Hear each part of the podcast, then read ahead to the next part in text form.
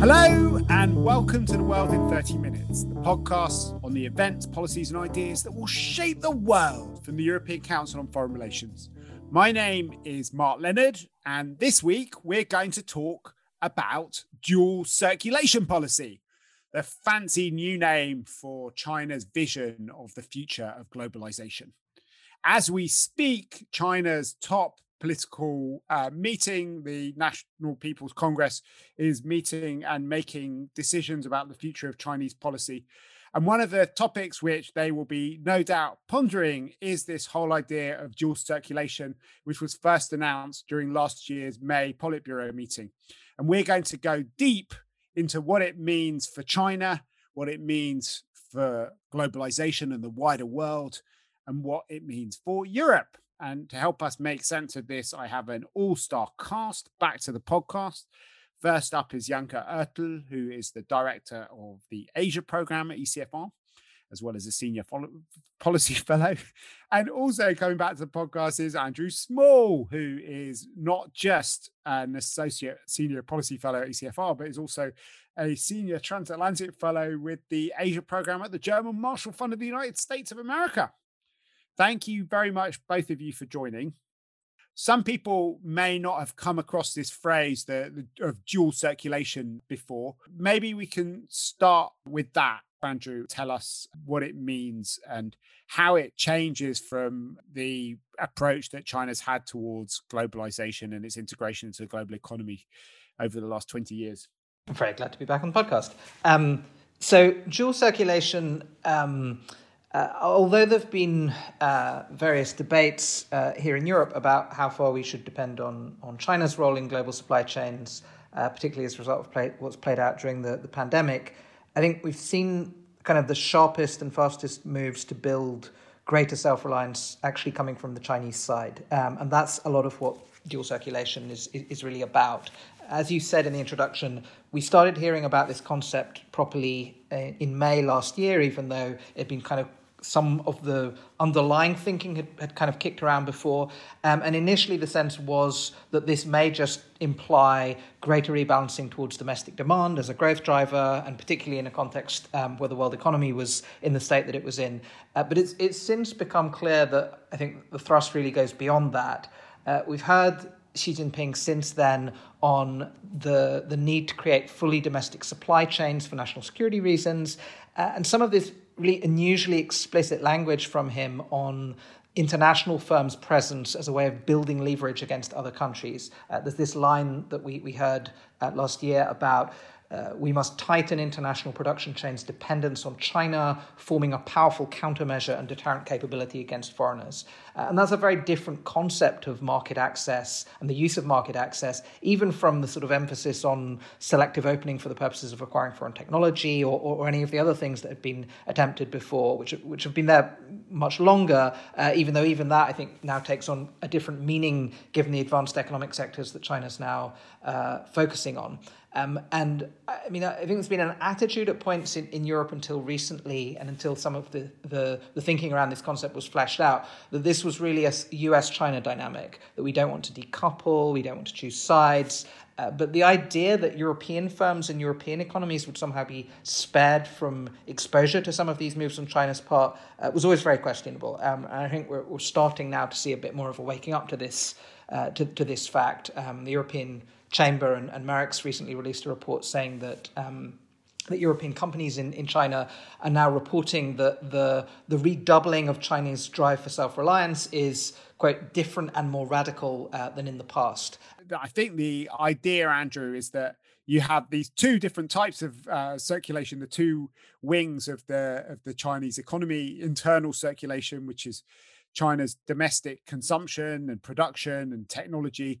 and the external circulation are its links with the rest of the world. And, and at the moment, um, there's a big rethink about how both of these things are meant to work together. Clearly, what we've seen has been accelerated by some of the steps that the US has, has taken by way of particularly restrictions in the technology sphere, uh, especially with semiconductors. Um, and then I think also to a certain extent, and, and some of the new instruments that we're seeing on, on China's part, uh, a bit more of a fear, uh, particularly kind of last summer um, uh, about the measures that it might take in, in the financial sphere as well, which was really the one set of instruments the Trump administration uh, didn't use in the way that the US has in the past with, with Russia or, or, or Iran, um, and particularly after we, some of the Hong Kong sanctions and the delistings of, of Chinese uh, firms. Um, but I think you also, rather than this just being a kind of defensive set of questions, as you say, I mean, we've seen under Xi Jinping some of the kind of more autarkic instrumentalization of the economy for national security purposes. Um, we've seen more open use of some of the instruments of economic coercion in recent years, where uh, his predecessors were at least somewhat more judicious. Um, and we've been kind of familiar with some of the longer standing elements of the decoupling efforts on, on China's part um, as well, most obviously with uh, with uh, the major internet platforms, the Great Firewall, and all of that preceded anything that the US um, had, had, had, undertaken in, in the last couple of years. Um, and, and I think, as you can see, if you go down a long list of countries now that China is interacting with, uh, it, it's not about defensive dealings with them anymore on, on, on many of these fronts. Um, it's made very clear that it wants the means to coerce them effectively on a much, much wider array of uh, issues than we, we've seen before. And I mean, in the past, we were dealing with so, Janka, you've been studying uh, how China thinks about its relations with the rest of the world for, for a, a long time. How would you situate the dual circulation debates um, in this kind of longer standing question about how much China relies on the rest of the world for exports versus domestic consumption and, and how they think about globalization? So this is obviously not a development that is entirely new. This is not that Xi Jinping woke up and said, "Oh wow, we need to strengthen domestic consumption because of COVID." This has been a topic that has been with the Chinese um, administration for a long time. That they're actually having a resource that is underdeveloped for years um, that is their domestic, their own market that they can leverage and that they can use a lot better if uh, spending actually starts to kick in on the domestic side. And so this has been a main and a key objective um, of, of the Chinese side for years to really move this forward. This requires a certain degree of social reform. It required a certain degree of kind of security to be created for Chinese people to actually spend their money. But now the next step was to not just spend it on luxury goods from that are imported or that are produced by external companies, but then to think through what that would actually mean to create local champions and to put that money um, that is actually being spent also kind of re-inject that into the whole economic circulation that takes place at home. So to build domestic champions and to build domestic brands that are then being consumed in this massive market, and thereby to not only create enormous economic growth and to create a stable middle class that is really good from like a stability perspective, but to also do that to insulate oneself from global shocks. So this is also very much informed by the global financial crisis and by this whole idea of, well, wait a minute, if we're so integrated with the world, then that also means that this could have have an enormously destabilizing effect for the kind of system that we're building. So this is kind of a, an insurance policy as well um, that is that the Chinese leadership has been pursuing for quite some time and is now just making a lot more explicit as well. And it's especially focused on the technology sector when you look at the dual circulation if we look at that shift which you're talking about, one of the most visible uh, changes was this policy which Xi Jinping introduced called Made in China 2025, which was one of the kind of central ways that he wanted to to move up the the value chain uh, and actually gradually start substituting China's reliance on external players for, in fact, you know, seeing um, new economies colonized by Chinese companies. Do you want to talk a bit about that?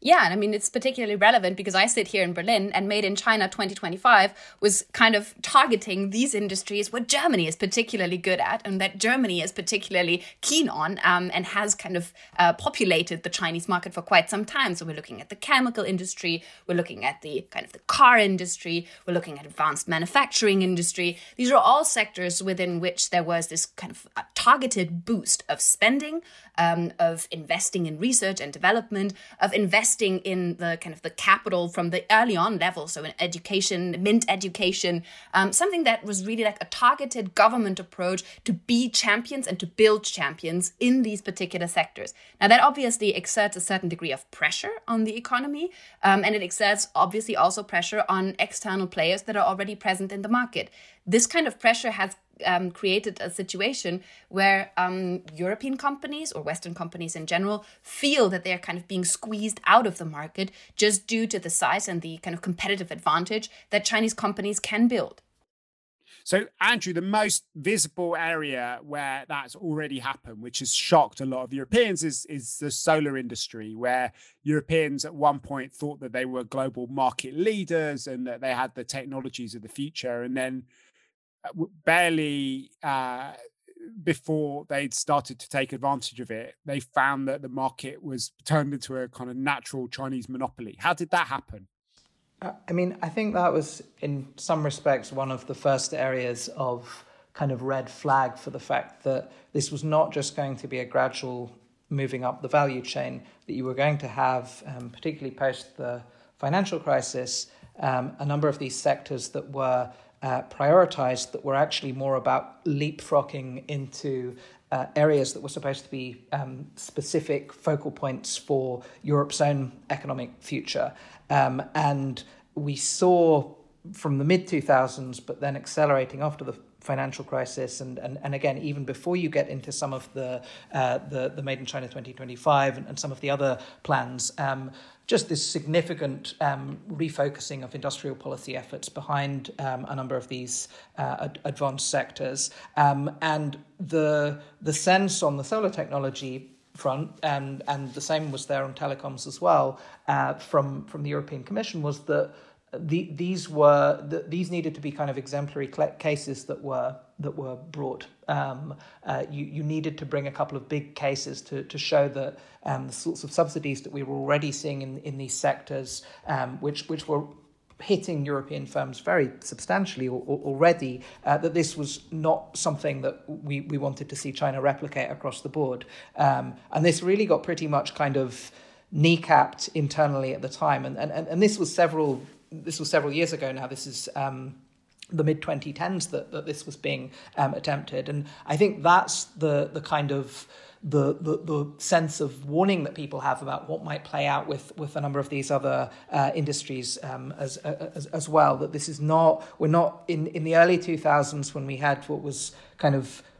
has been looked back on as this kind of China shock after WTO accession. I think there was a lot of played out with other firms, you know, if it was textiles or steel or something like that, where this was all seen as just the sort of price of globalization and these were the losers of globalization and it was just about moving up the value chain. Um, and I think the sense increasingly has, has been precisely that um, China is, is, is not just going to um, go through the sort of economic evolution that a number of other um, developing economies have. Um, they are going to be targeting these advanced sectors with prodigious levels of subsidies. I, I think the Made in China um, 2025 subsidies, one recent book des- described it as the greatest single commitment of government resources to an industrial policy objective uh, in history. So, huge subsidies going in, an attempt to bring Chinese citizens uh, who've been active in uh, other countries back home so that they can repatriate some of this technology. Um, they're also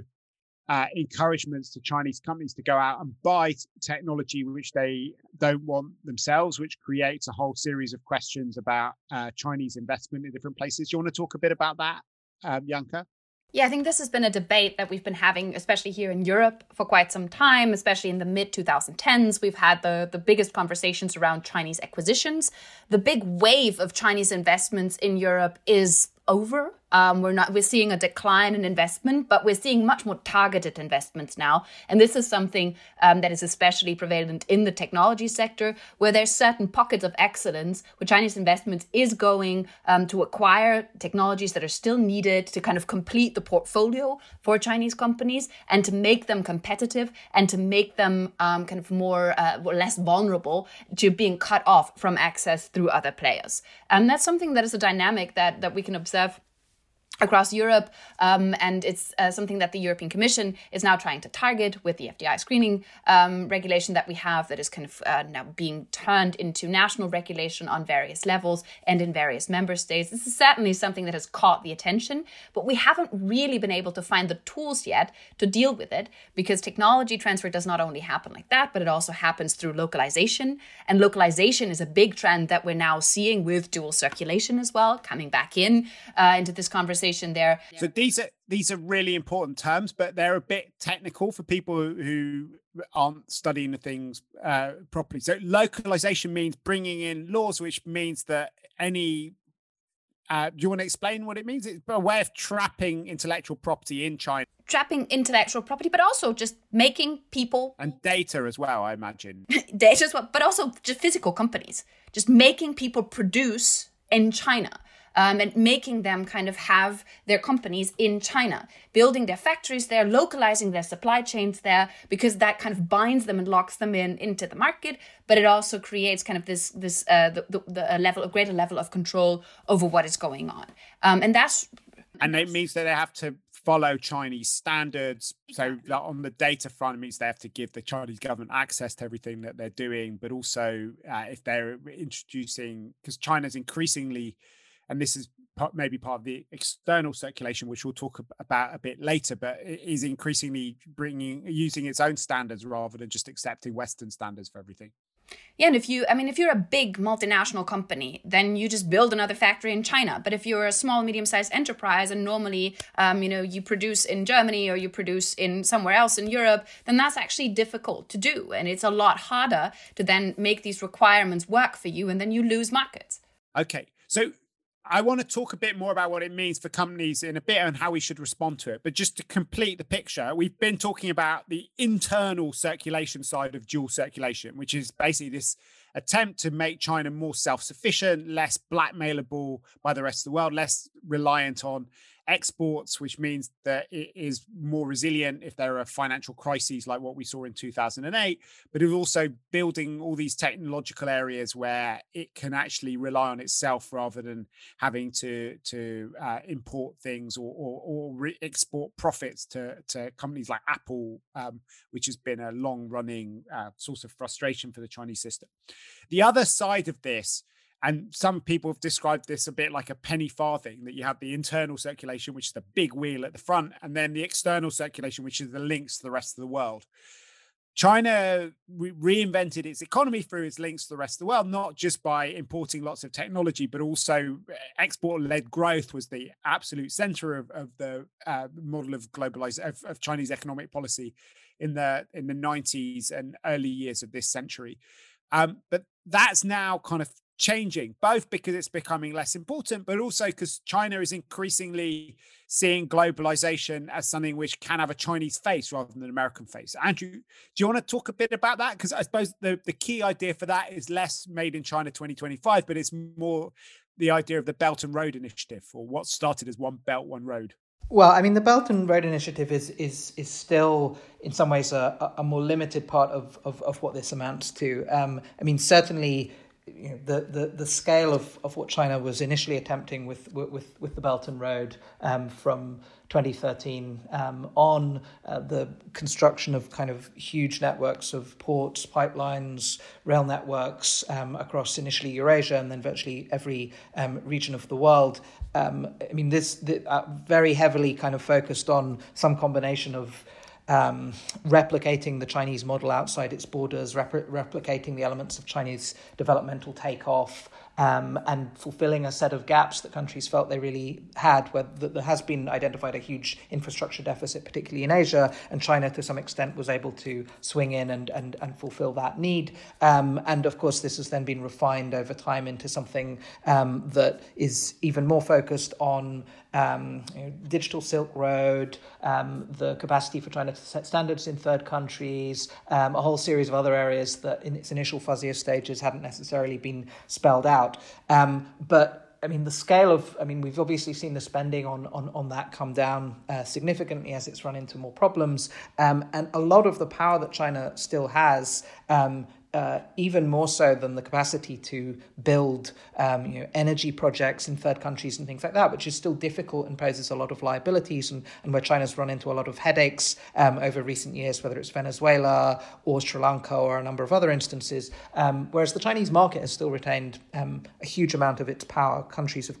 clearly, and companies um, have, uh, particularly during periods of economic weakness, have actually grown more dependent on on the Chinese uh, market in, in in in various ways ways, in ways that um, I think we've started to see greater efforts to uh, start to, whether it's weaponize or use in, in, in, in different ways. And I, I, think that, rather than uh, some of the BRI efforts, are, are, still the most potent tool that China really has. Maybe we can start to um, unpack a bit further some of the, the different challenges that the, this poses, Janka, the way that China's thinking in more assertive terms about about these links. So it's both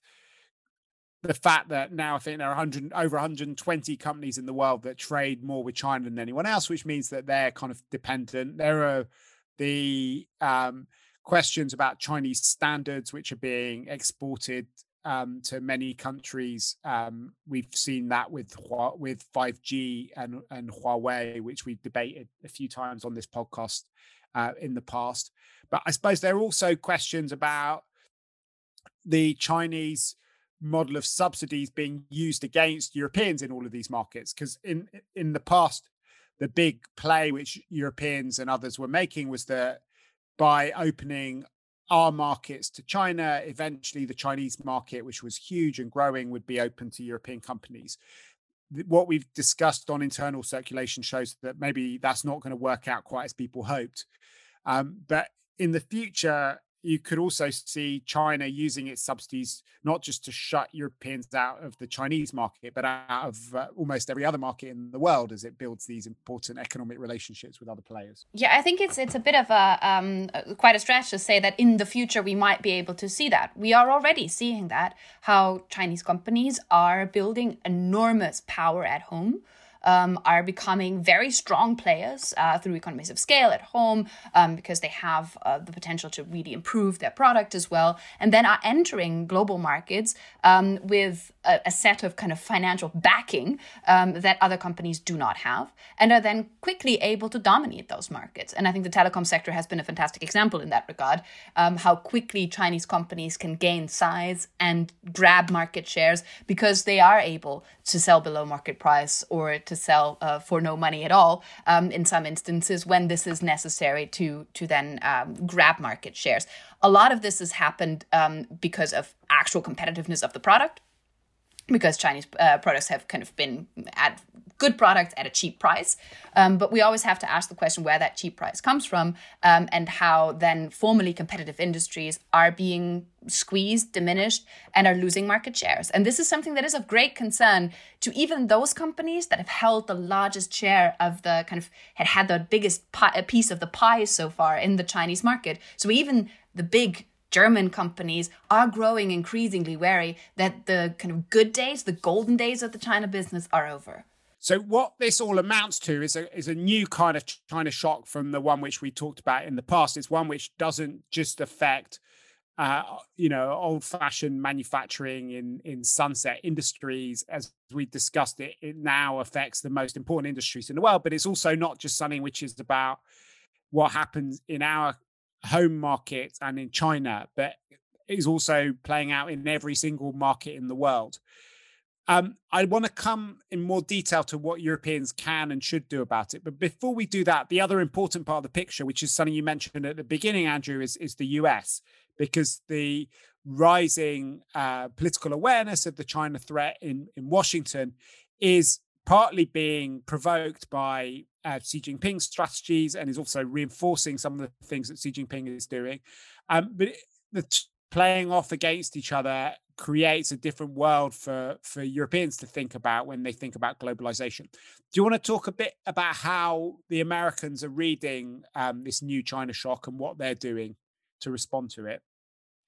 We're in a different zone actually with, with the Biden administration uh, now. Um, the Trump administration, in theory, was was uh, the one that was supposed to be pursuing this sort of radical agenda on, on China, and, and arguably on on some of what it was attempting on the technology side, it, it was. Um, but on on the classic trade issues, it was often just using tariffs to pursue some very traditional objectives: um, market access, reform, uh, and then some of the sort of interest in Trump's interest, at least in bilateral purchases, to to reduce the deficit um, even if that didn't actually happen. Um, but I mean, apart from the purchases, it was really the old trade agenda with a bit more willingness to uh, throw the US weight around. I, I think the Biden approach already seems to start from a somewhat different premise that, that does go back to some of these questions around um, the rebalancing of, of China's own approach now. Um, if we're dealing with a China that openly wants to weaponize dependency um, and has been doing so, and that is now kind of full steam ahead towards self reliance and domestic supply chains, and that's increasingly set on the securitization um, of its economic strategy under Xi Jinping, then I think the question that's being posed now is why should deepening access for, for US firms be the priority? Um, and why should we continue to pretend that there's going to be a reform agenda or that we can push a reform agenda that's going to comport with US economic interests? Um, and I think that's starting to translate into some very different priorities. Um, and we've seen that just in, in recent weeks um, in some of what's already in, in motion, some of what's being talked about, whether it's uh, US industrial policy plans, the measures that we've seen announced on supply chains, um, and some of these proposals for technology alliances and building allied capacities. Uh, I think this is just moving towards something that's not a China driven economic policy that is based on the bilateral relationship or phase two tra- trade deals. Um, it's focused much more on US and partner capabilities to compete. It's focused, exactly as you were talking about, on third markets and how to compete more effectively there with China, um, and then how to defend US economic interests more effectively, where these are, I think, decreasingly seen as being. Um, coterminous with, with US multinationals' interest in the Chinese market. Um, and I mean, as it's not just that the European approach isn't in the same place as, as where the US is on on this. Um, I, I, think arguably, and I, I know Janka will now say a bit more about this. I mean, we are still in kind of a path dependency that says that we want to deepen and expand our engagement with the Chinese market, push reform, and, and, and all of the things that were there before, even as we're seeing a lot of these warning flags uh, explaining, I mean, even from Xi Jinping personally, uh, that there's no chance of getting reform in the way that we want it, um, and that certain forms of our exposure to the Chinese market uh, will be used against us in very different ways from the way that they were before.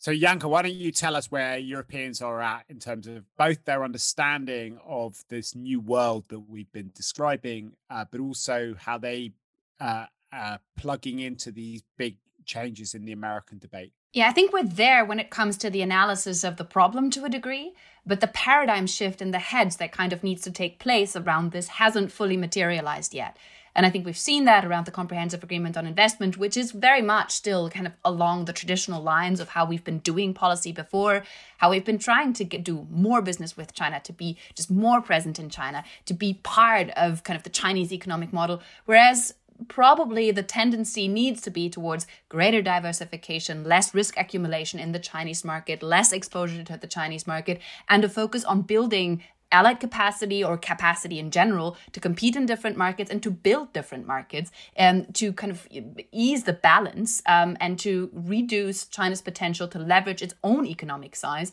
and to use its own market we do underestimate, I think, sometimes in Europe that there is a huge capacity um, for building other markets outside of China. Um, and we have to kind of reshift political focus to that and invest more political energy also towards our partners in the Indo Pacific, an enormous growth region, um, but also to look towards Africa, um, to look towards kind of how we can work with the United States, with Japan, building research and development partnerships, um, working on technology alliances. I think this is the kind of future way where Europe Needs to move, but that is still a bit of a ways away in the heads of European policymakers. I think we still have kind of some some uh, some time to go until that shift can really take place. Okay,